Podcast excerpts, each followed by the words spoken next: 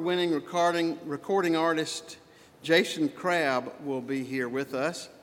Tickets are available online at greerchurch.com, and we invite you to be buying those tickets. And also, that Sunday morning, the last Sunday of April, we'll have one combined service that day, and it will be at 10 o'clock in the morning. And a very, very dear friend of mine uh, who had his own struggle and fight with uh, cancer uh, will be here. Uh, Reverend Dr. James Herbert Nates, who was my boss for, uh, for about four years. And I tell people that on my best day in ministry, I'm trying my best to imitate Jim Nates. So um, that ought to make you curious to come see uh, uh, what kind of man this is who I would say that about and would be such an influential person in my life. He also was a marathon runner, by the way, and he got penny running. He didn't have that luck with me. Not at all. Let me um, also bring you up to date some good news on uh, our friend John Jameson. Let me tell you a story, and then you can decide how he's doing. I went up there on Thursday afternoon when he's released from the uh, therapy session, the physical and occupational therapy, um, there at the Roger Peace Center. And uh, John was watching the news and he was mildly agitated as he was looking at the news. And he said, That really bugs me. He said, I got on the phone this morning and I talked to Lindsey Graham about it. I said, Welcome back, John. so uh, I said, You're in the hospital. Give it a rest. No, I can't give it a rest. So he's back. And uh, we hope to get him home, what, this week, right, John? And hopefully within a month or so, we'll have him back here in the choir. He's made a wonderful, wonderful uh, recovery, and we thank you for your prayers uh, for him and all the other folks that you remember who need us in their times of illness. Uh, okay, other announcements there. Hope you read as you have an opportunity to. Um, again, good to have all our visitors, and let, let us now worship the Lord. Oh.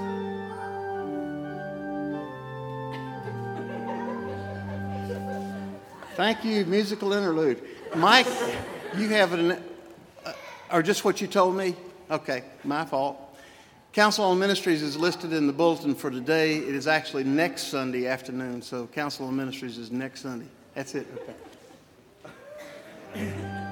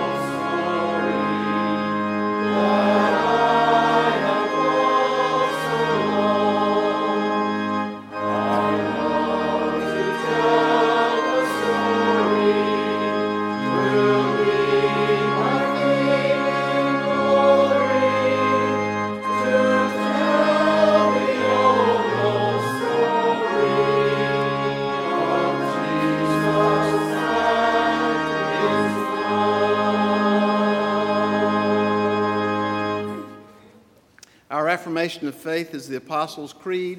It is on page 881 of your hymnal if you need to turn to that page. Let us unite in this historic confession of the Christian faith. I believe in God the Father Almighty, maker of heaven and earth, and in Jesus Christ, his only Son, our Lord, who was conceived by the Holy Spirit, born of the Virgin Mary, suffered under Pontius Pilate, was crucified, dead, and buried. The third day he arose from the dead. He ascended into heaven, and sitteth at the right hand of God the Father Almighty. From thence he shall come to judge the quick and the dead. I believe in the Holy Spirit, the Holy Catholic Church, the communion of saints, the forgiveness of sins, the resurrection of the body, and the life everlasting. Amen. Be seated, please. Kevin and Robbie swapped, so at this time we invite the children to come forward to join Robbie Septon for a few moments of sharing.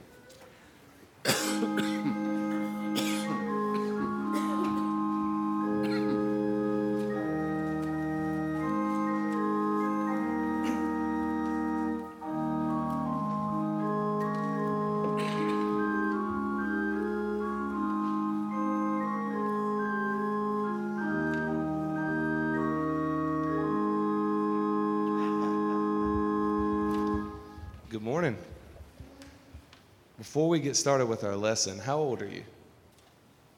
You're seven? How old are you? You're eight? Eight? Guess what? All of us put together are still younger than Arthur is today.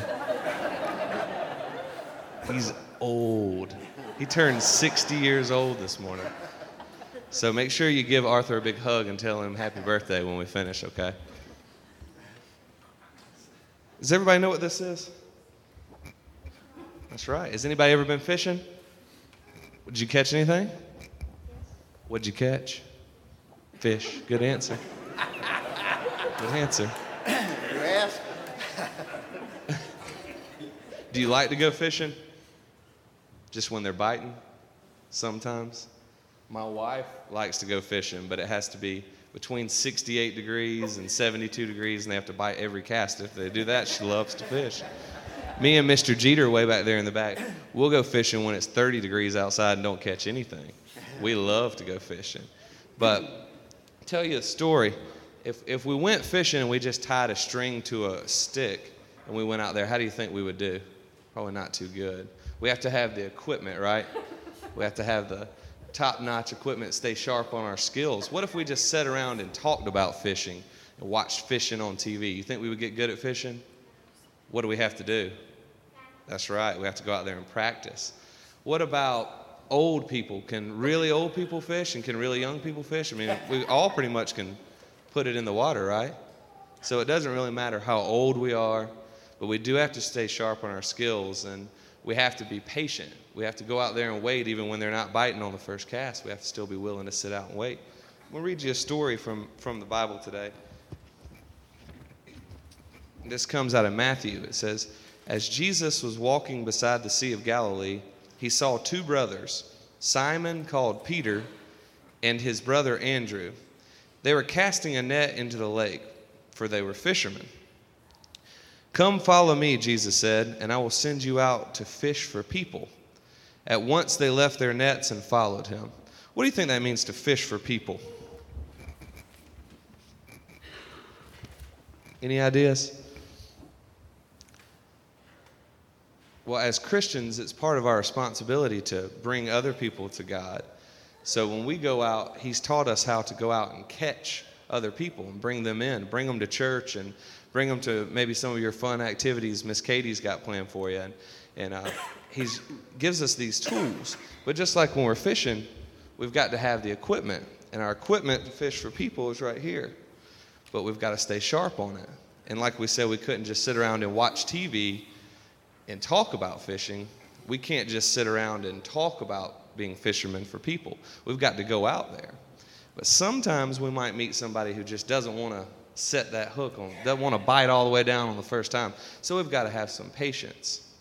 So we've got to be willing to go out We've got to be willing to stay sharp on our skills, and we've got to have a little bit of patience. But I think if we do all those things, we can be good fishermen of people, just like we're fishermen of fish.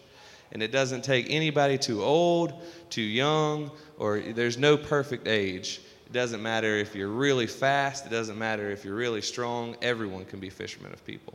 Okay? So let's say a prayer. Dear Lord, help us to remember our skills so that we may go out and be fishermen of people and bring them into your will. Amen.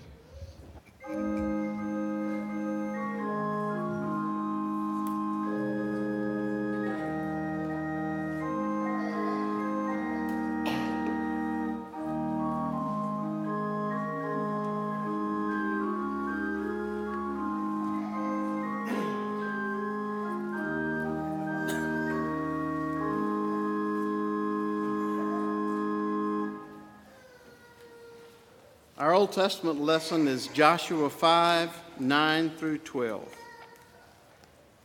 Then the Lord said to Joshua, Today I have rolled away the pro- reproach of Egypt from you.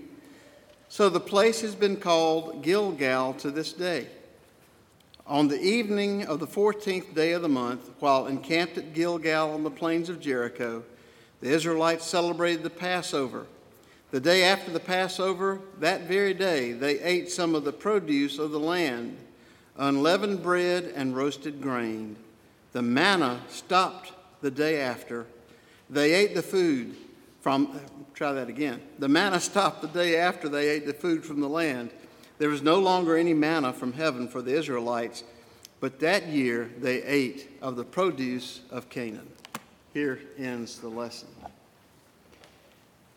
In the mid 1980s, it was my privilege to be the pastor of a very dear lady named Mary Rose.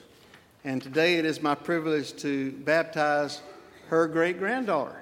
Uh, Mary's no longer with us, but she lives on in her family. And so I invite the family to come now, uh, to, and others that wish to stand with the family as we celebrate the sacrament of baptism.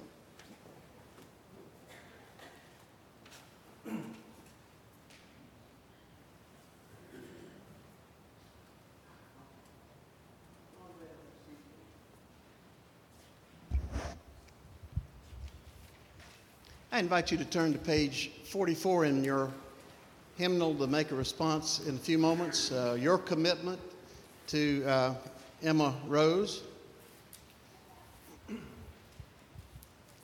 Dearly beloved, baptism is an outward and visible sign of the grace of the Lord Jesus Christ, through which grace we become partakers of his righteousness and heirs of eternal life.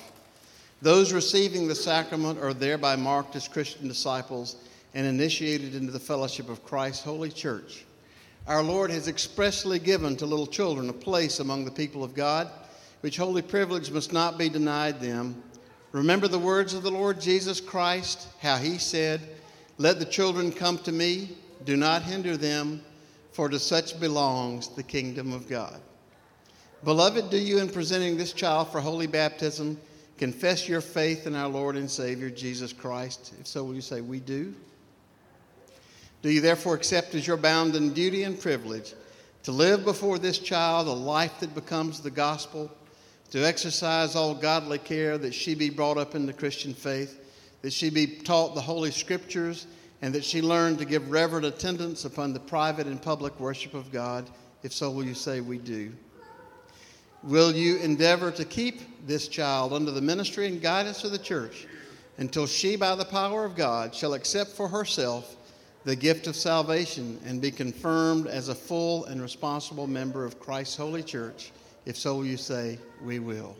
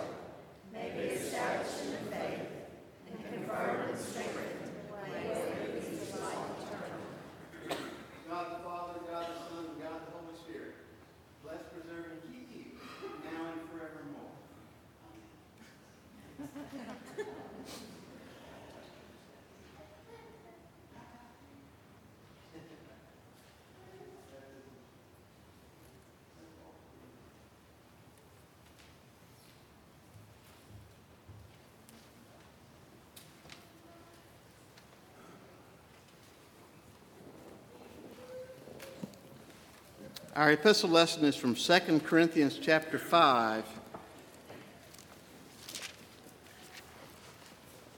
16 through 21.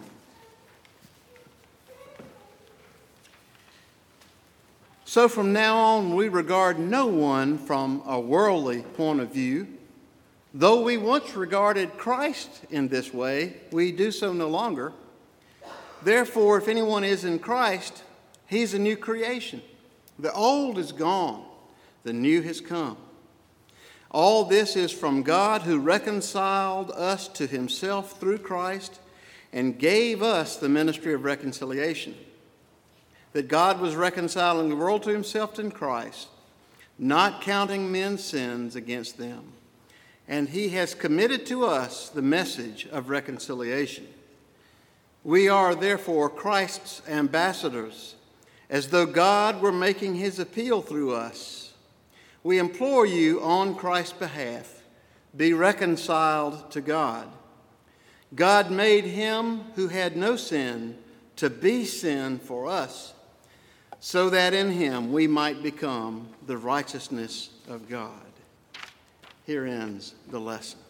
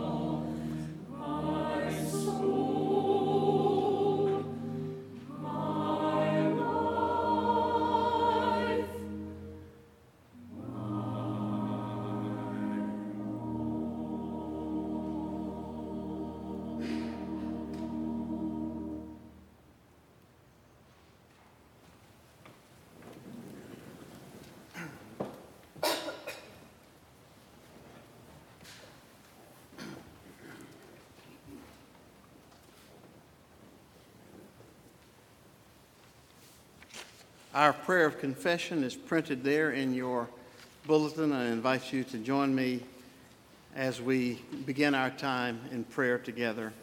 Let us pray. We confess to you, all knowing God, what we are. We are not the people we like others to think we are. We are afraid to admit, even to ourselves, what lies in the depths of our souls. But we cannot hide our true selves from you. You know us as we are, and yet you love us. Help us not to shrink from self knowledge. Teach us to respect ourselves for your sake. Give us the courage to put our trust in your guiding power. Raise us out of the paralysis of guilt into the freedom and energy of forgiven people. And for those who, through long habit, find forgiveness hard to accept, we ask you to break their bondage and set them free. Through Jesus Christ, our Redeemer. Amen.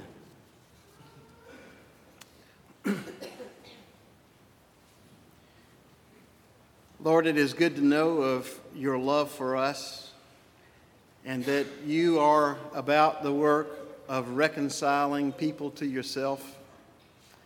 We're thankful that you always have been about the work of reconciling your children to yourself from the very earliest humans. And we see in the development of your Old Testament, your first community of faith, the way that you work to reconcile those people to yourselves, to yourself by your gift of the commandments and your sending of the prophet uh, to speak to them. And so we're thankful, Lord, that, that we follow one who is about that work of embracing your children and bringing them home. We are supremely thankful for the work of Jesus, who broke a lot of conventional rules in order to reach out to those who had fallen by the wayside, to sons who had strayed far away to a distant land and had squandered the reputation of the community, and yet that prodigal one was welcomed home. For others who had been obviously people who had turned away from your close will and way, Jesus welcomed back into the fold and we're grateful for this. Some of us haven't strayed very far, but some of us have. And so, Lord, whether we have strayed an inch or a mile, we're grateful that you are a reconciling, forgiving, loving, heavenly parent. And we're thankful, too, that you have given to us and continued in us the work of Jesus, the ministry of reconciling the world to yourself and people to one another. Sometimes it seems like that task is an impossibility because war and killing is the norm in our day.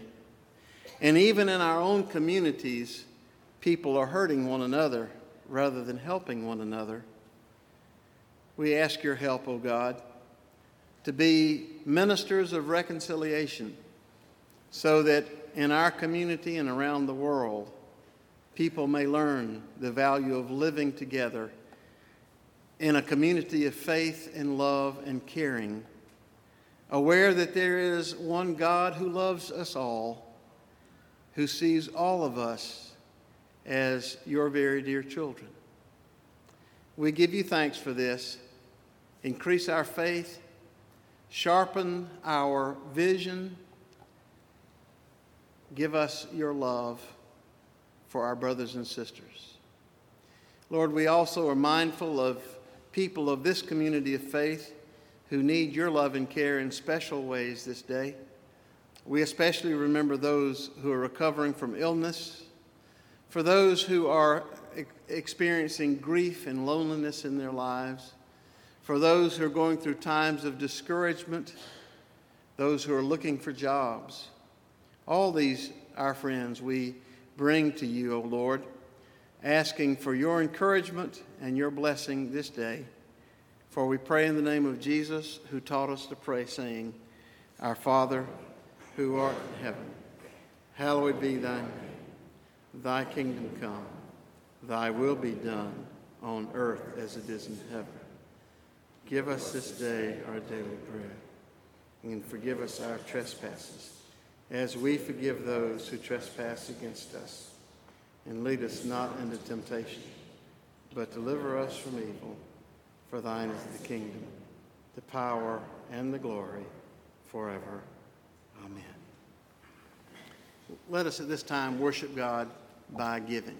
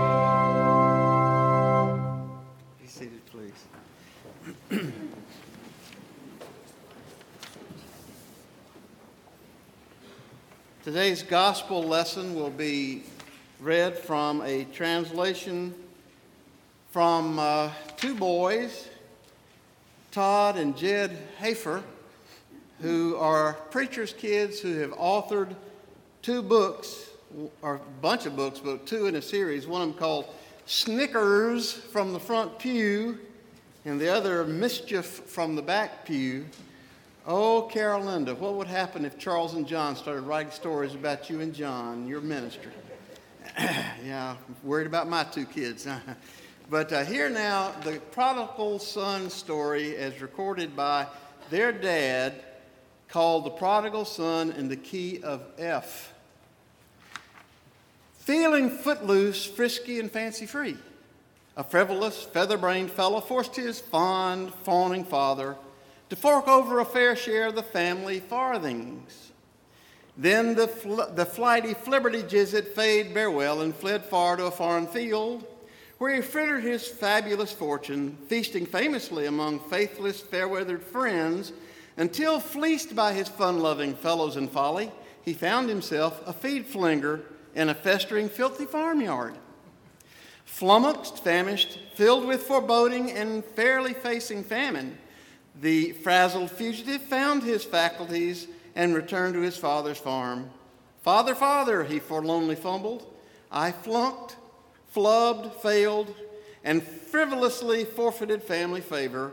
Fooey on me. Let me be as one of your flunkies, for even a fruitless flunky would fare far, far better than I have fared. Fair enough.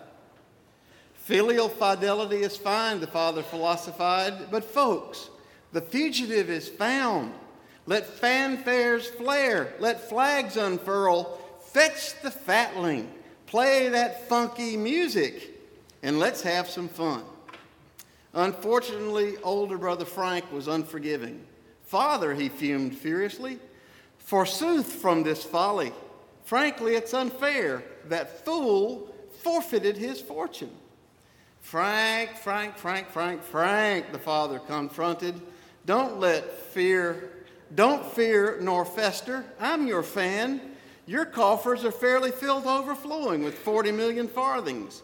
But your phantom brother is finally and fortuitously back in the fold. For many fortnights, I've fantasized about this fabulous and festive feast. So focus on the fun, not funds, or flake off, Frankie. So a fathead, foolish fugitive found fulfillment. Furthermore, the father's fond forgiveness formed the foundation for the former fugitive's future welfare. For the faithful father loves forever. We are finally finished. Here ends the lesson. I want to thank you folks who have contributed in recent days to my collection of joke books. In recent days, I've received the world's greatest collection of church jokes, holy humor, more holy humor, uh, the best of good, clean jokes, plus these uh, recent additions from the Hafer boys.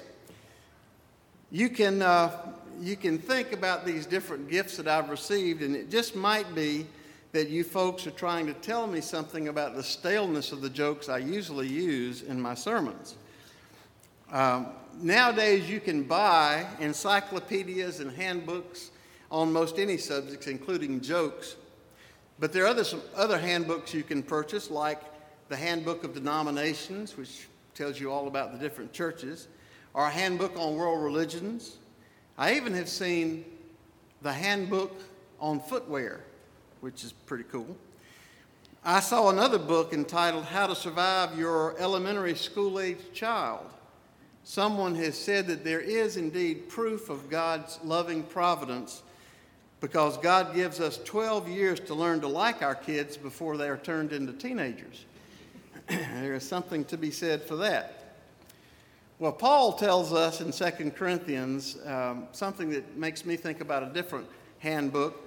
He says that not only has God reconciled himself to us through Christ, but he has given something to us, entrusted into our hands, his ministry of reconciliation to take to the world.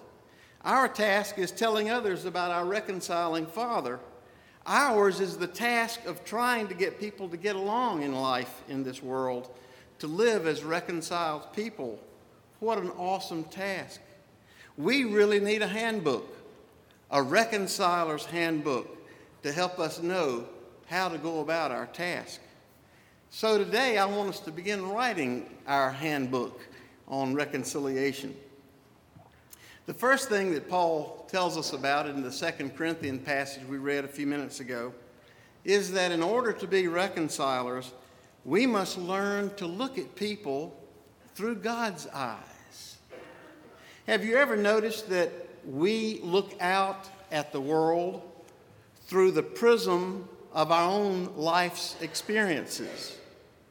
Once you have a child, I dare you to ever look at the world the same way as before you were a father or mother.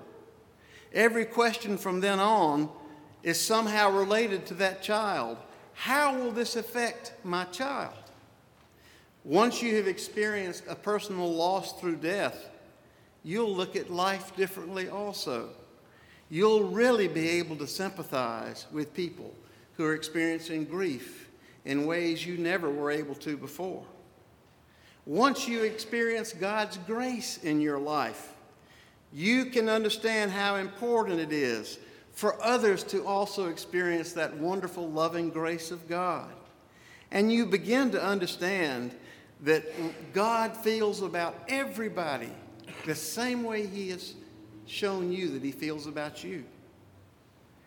That's how we're supposed to see our neighbors in the same light that God views them as his children who need his love and grace and care.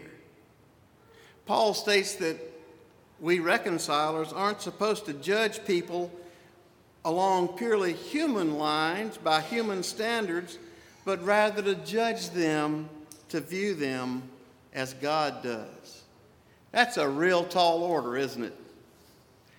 I had a very, very delightful grandmother I, I only knew one of my grandparents uh, on my mother's side, and my delightful grandmother lived with us, and that was uh, your former pastor, Joel Cannon's mother. Um, she used to embarrass the daylights out of me because she was a very outspoken woman, not opinionated, but just outspoken. And we would be out together, like you know, sitting in a car outside of a grocery store waiting on my mother to get some milk or something and someone would walk by who was, as we say, gravitationally challenged, slightly overweight, and my dear grandmother would say, Law me, would you just look at that fat mortal? Well, I would dive under the seat because I just knew that fat mortal was going to come over and whip us both, you know. But, uh, but well, that's how we look at each other, isn't it? We, we judge by outside human standards. Just when I think that I'm making progress in learning to see people through God's eyes, something happens to wake me up to the fact that I got a long way to go. Last fall, we made a trip to New York City when we were moving our daughter. And uh, New York is probably is the most international city I've ever been in. I don't know of any other cities quite like it. Maybe Disney World comes close. But there was something about our visit to New York that I found a bit unsettling. We went up on top of the Empire State Building where we were surrounded by people of every nationality and race. I really felt like I was up on the Tower of Babel. We Holts were the only ones speaking English.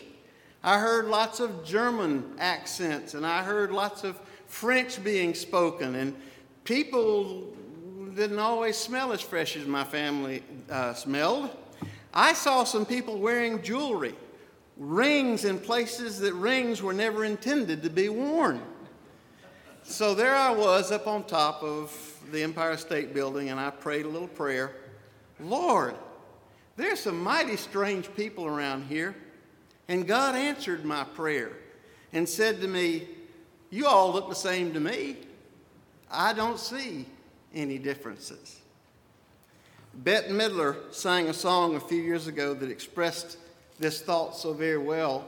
She was talking about how we see things from different perspectives, and that helps us at times. And, and in art, the perspective of distance is somehow helpful to us. She says that, you know, from the distance, the perspective that we have from some distance, it really does look like the sky and the ocean come together. And you see that every time you're at the beach. She goes on to say, From a distance, you look like my friend, even though we are at war. From a distance, I just can't comprehend what all this fighting is for. God is watching us. God is watching us from a distance, meaning that He sees us with our common commonality more than He sees our differences. We who are reconcilers need to join God in seeing people from that distance. Paul even says that there was a time when people judged Jesus by human external standards. You know, Jesus didn't wash his hands the way that the Bible told him he was supposed to wash his hands. I doubt you do either.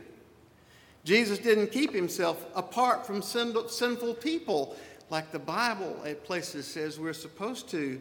Instead, he went to those sinners and outcasts and fellowshiped with foreigners, broke all the rules of his society. Paul says, but we don't judge Jesus by those purely human standards anymore. Now that he's dead and raised back to life from the dead, what do those things matter now? He died and lives again. God raised Jesus up from death. Who cares about hand washing now or about Jesus' eating habits? What do they matter? Similarly, now that Christ has died for everyone, what does it really matter that a, what mistakes a person has made in their past? What matters now is what that person may become from the day on in Christ. And that's the second chapter of our Reconciler's Handbook. Reconcilers see possibilities, not the past. Reconcilers really believe if anyone is in Christ, he is a new creation. The old has gone, the new has come. You do realize, of course, that God's action of creating the world isn't finished.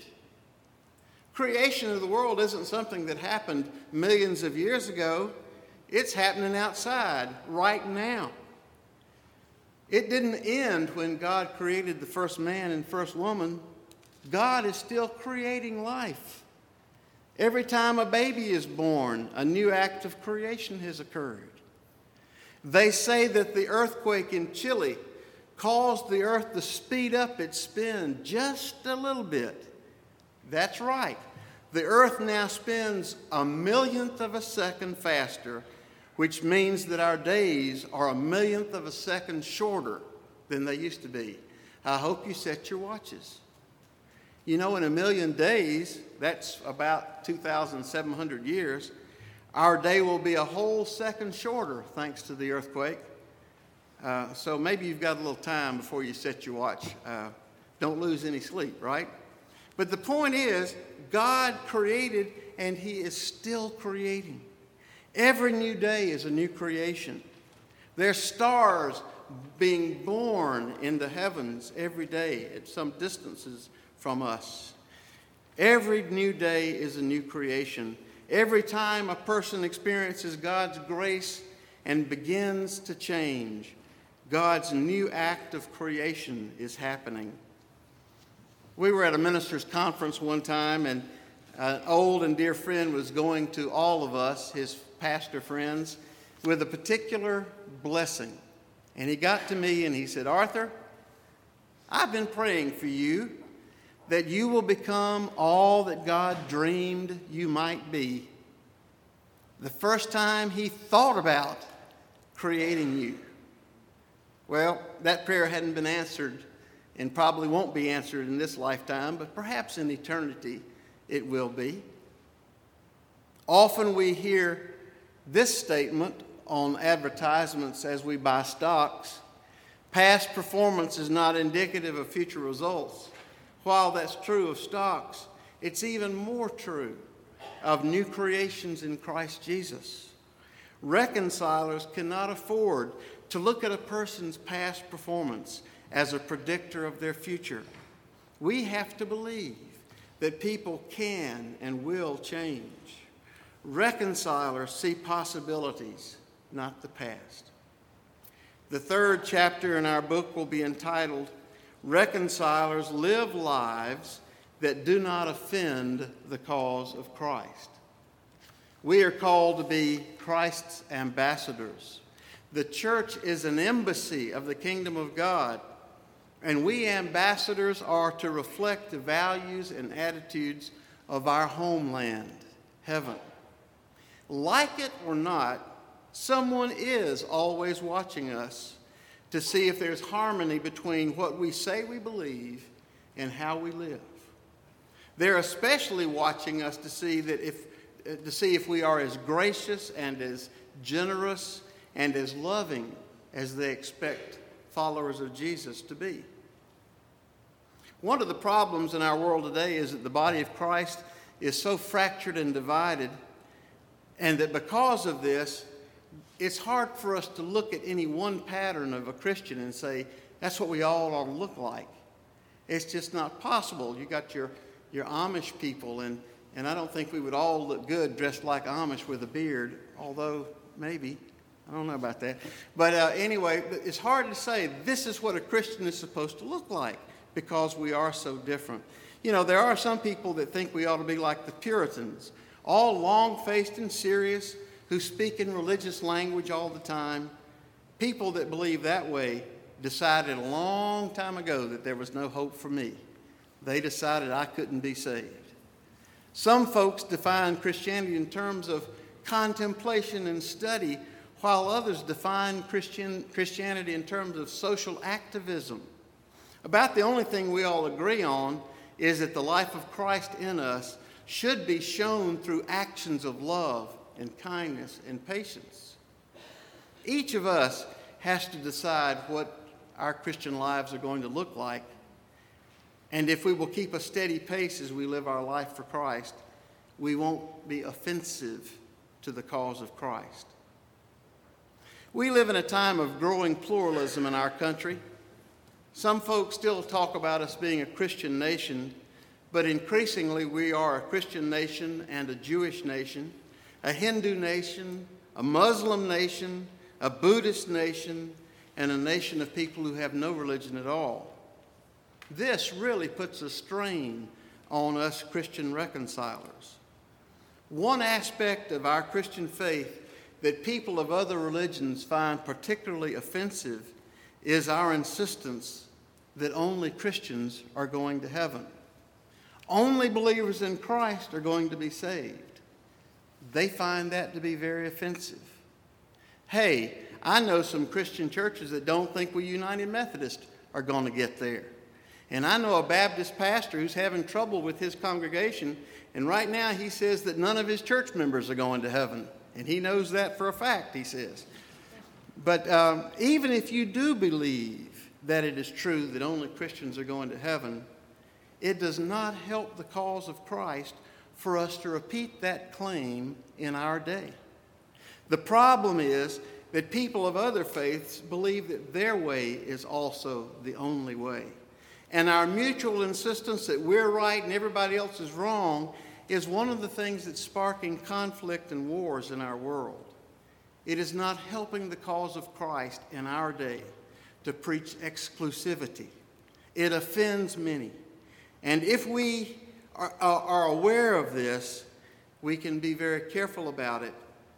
If we expect them to give serious consideration to our faith, we have to be willing to listen to their faith stories as well. Now, what I say to folks is that all of us humans are in the same boat.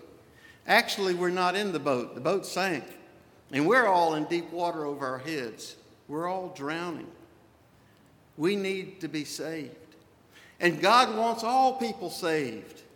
And I know without a question that whoever calls upon the name of the Lord Jesus Christ will be saved. He is an absolutely certain life raft. I can speak from personal experience about the fact that salvation through faith in Christ is a sure thing. But beyond that, I'm not going to tell the Almighty what He can and can't do. I'm going to leave that up to God. This is a way that I have found that I can proclaim the love of God to people, hoping that some folks will choose to be followers of Christ without offending them who are of other faith traditions. Now, having said all this, you may not agree with what I just have said. And as always in the Methodist Church, you're free to disagree with your pastor. And George, they do at times, don't they? Uh, yes, our, our, church people do. But, uh, but if you do disagree, then I hope you will at least consider what I just said as we try to find ways to proclaim Christ without being unnecessarily offensive as we do that. Reconcilers see people through God's eyes.